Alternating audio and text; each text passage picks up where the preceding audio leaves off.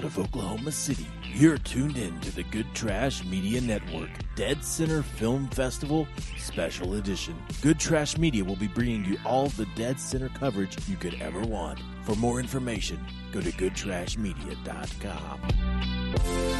They're talking about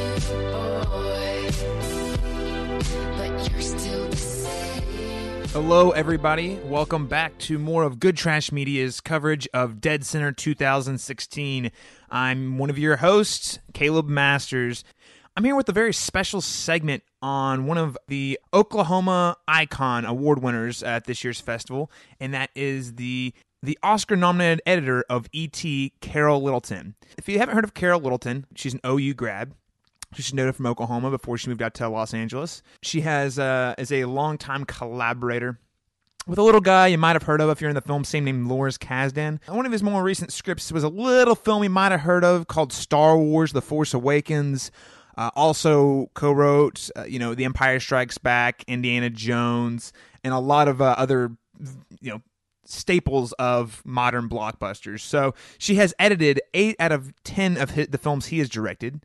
She won an Emmy for Outstanding Single Camera Picture Editing for miniseries, movie, or TV special for Tuesdays with Morrie. So yeah, she's a pretty big deal, guys. Uh, she is a pretty big deal. The Dead Center had the privilege of having her to come in and and be a part of the festival this year. And on Saturday morning, she ha- hosted a panel uh, that was attended by our very own Alexandra Bohannon.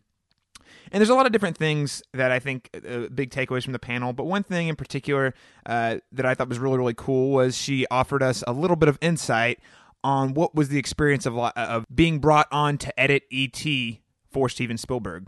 The script was brilliant. I mean, truly wonderful.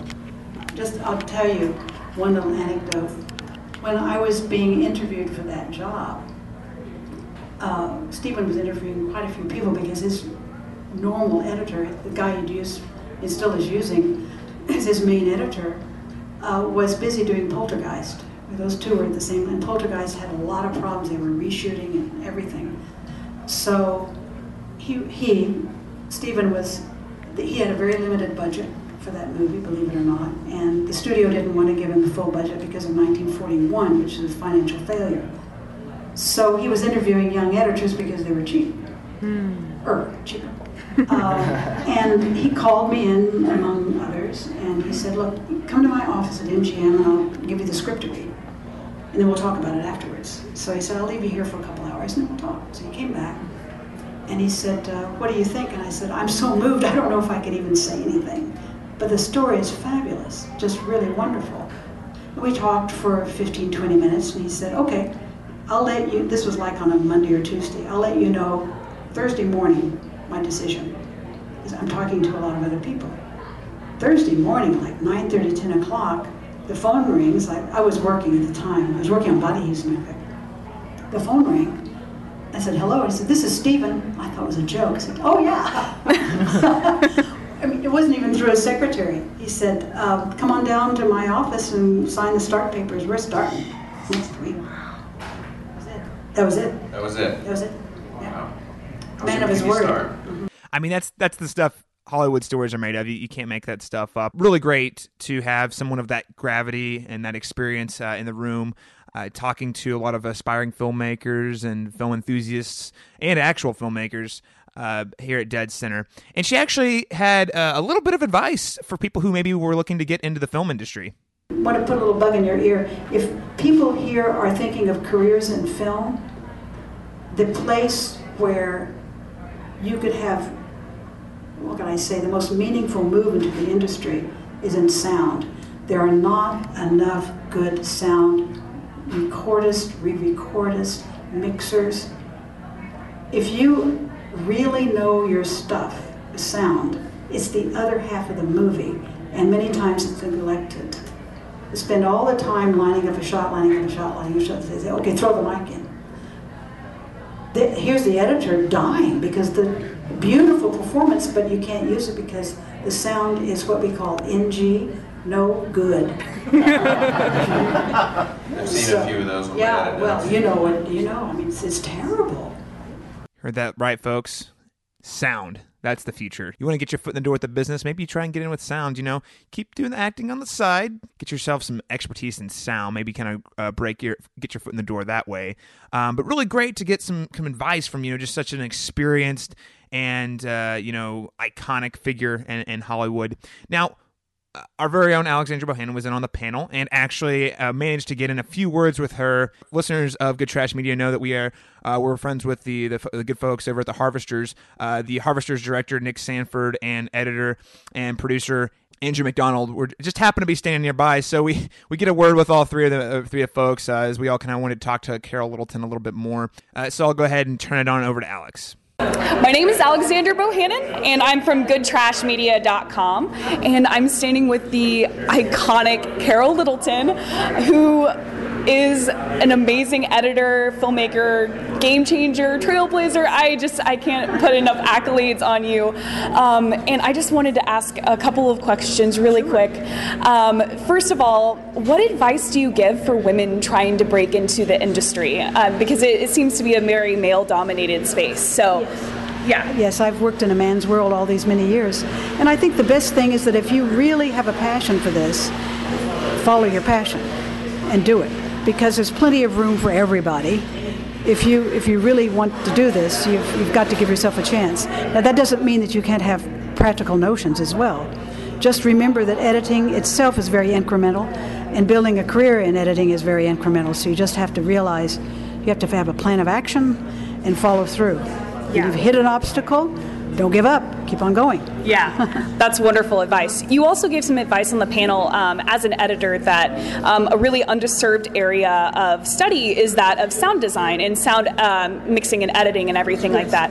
And that was your biggest piece of advice is to people to go into sound. So can you just talk a little more about that? Well, I just think that a lot of times, you know, the, the really sort of sexy part of filmmaking is shooting and directing. Right. It's even less so editing and even less so sound. But the other half of the movie is a sound. Both recording, you have to have good sound recording from the very beginning, otherwise, that problem will be haunting you all the way through. And if someone wants to make inroads quickly in, in a career in film, don't overlook sound, any aspect of it, whether it's sound design, sound recording, sound re recording, uh, sound editing, do it. Yeah. Music editing. even. Yeah. Well, we're a primarily audio medium. We're a podcast network that uh, do offerings in that nature. So, what do you give as advice for people trying to make it doing sound or um, working on sound in any way? Well, sound is very technical, so you need to have technical knowledge. So anything that you might do to either hang around sound people, learn from them, learn from the best. Um, I'm self-educated, and I learned from the very best people that I could find, and I had some very good ones. So I think that if you can either go the academic route, getting the best training you possibly can, or learn from people, pro- pros who really know what they're doing, or a combination. But it's a process where you keep learning and learning and learning. There's never an end to learning. I'm still learning everything. I I don't stop. I've, I've, I've learned a lot of new tricks on the Avid, as a matter of fact, this last time from my young assistants. That's what's so great about film is it, it's always, you're, it's never static. You're always learning. Well, I, I've noticed this ever since I was a kid, and I always said if uh-huh. I ever meet the editor of the movie, I got to ask her. But in E.T., toward the end, Yes. there's like a two shot of E.T. and Elliott, and I, I think it's when he says come and then Elliott says stay. Then it cuts to over the shoulder of E.T. and his head. And I've always just wanted, because this cut makes emotional sense, but not so much logistical sense, and I always wanted, I just always was curious, like why this particular cut. And I've actually got it pulled up on my phone because I'm a dork, just in case you want to see. But uh, um, but it's it cuts to E.T. over the shoulder, and his I think his hands are kind of around Elliott's head, and then it just immediately jump cuts to his finger down by his heart, and it comes back up. And I've always wanted to know what the what the thinking was there, if that was uh like an idea of Stevens or yours, or if or like why that particular Well, edit. In fact, one of those was a limitation because remember the hands were Yeah. were uh, mime artists, so we had to be in tighter on him anytime there was any movement with the hand. So that's that's just a logistical Okay. situation. But the key word is emotional. Yes. What did the scene need? And Yeah. it needed that moment because you know that ET is thinking Mm-hmm. and he's relating to what to what he's asking him to come with him and he's Yeah. saying no. So he actually says I'll always be there, you know. Okay. So it actually it was totally driven by the emotion of the scene. We know from language, you know, you go over the shoulder, over the shoulder, single, single, and then tight.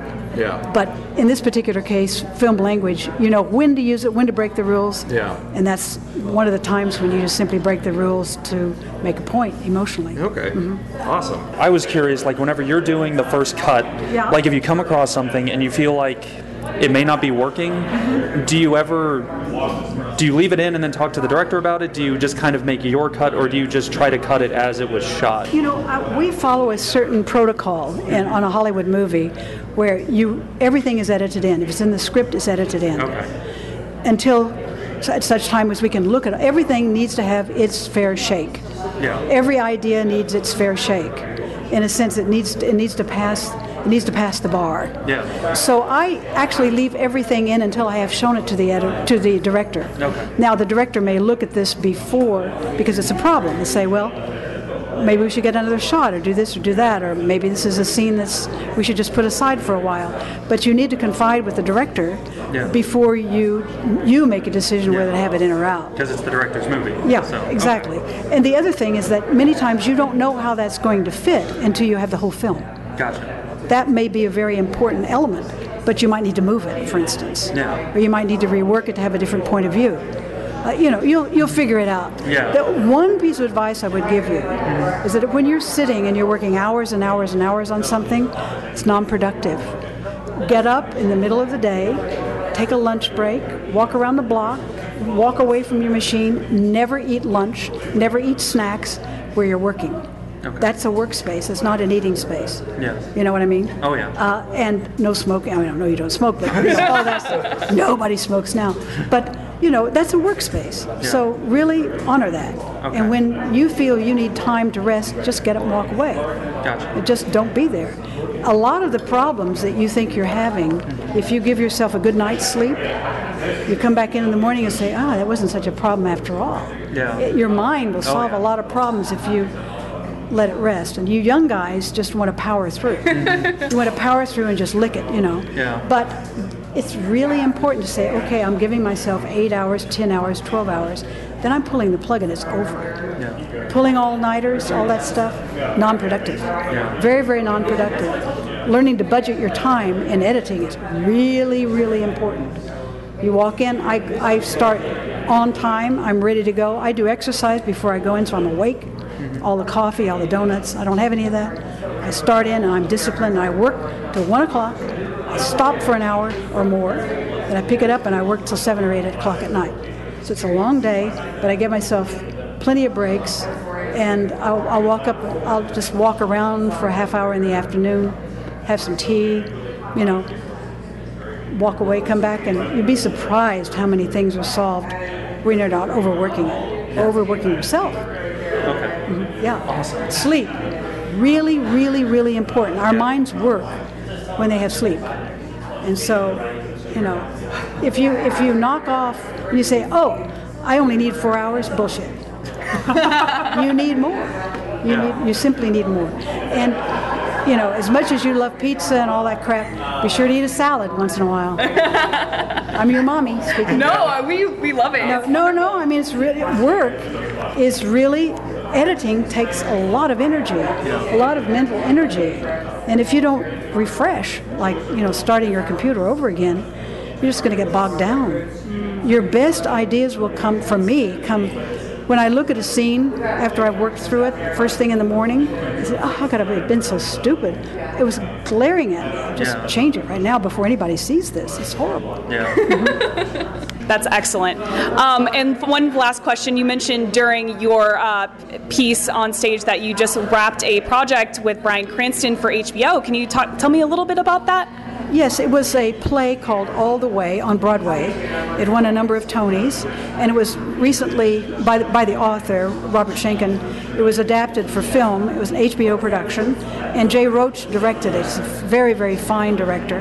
And we just finished it like about a month ago. And uh, it aired on, I'm trying to remember, I think it was April the 21st. Oh, wow. I think it's really an an important political film, especially now in this election cycle. Yeah, It just shows you so much about what's intrinsic in our own electoral process of, of a democracy, and I think it's we absolutely have to keep that in mind when we're entering this next one. Absolutely. Well, there you have it. Carol Littleton, who has edited um, E.T. amongst other Oscar nominated. Oscar nominated features. Thank you so much for your time, ma'am. You're very, very welcome. It's a, indeed a pleasure to be here in Oklahoma and to feel the Oklahoma heat and the wind. Oh my goodness, yes. So cool. So cool to hear awesome filmmakers talking to their inspirations. Uh, just it, it, it- the whole thing was a really surreal experience. I was kind of standing in the shadows, watching, letting the letting the pros work, uh, and it, it was really exciting. Uh, Carol Littleton was a, it was an absolute delight to, to talk to. I know Alex was was particularly excited to talk, and she just seemed like such an authentic and sweet uh, person, and she was very encouraging to everyone she was talking to uh, you know, following uh, her panel. So I'm really glad that Good Trash had the opportunity to talk to her for, for a few minutes. We want to give one last thanks to Nick and Andrew for the from the Harvesters. That has been Carol Littleton, the o- Oklahoma Icon Award winner. Thank you so much for tuning in to Good Trash Media, and until next time. Thank you for tuning in to this special presentation from Good Trash Media. For more information on the Dead Center Film Festival, go to deadcenterfilm.org. For more information on the Good Trash Media Network and all of our family of shows, go to goodtrashmedia.com.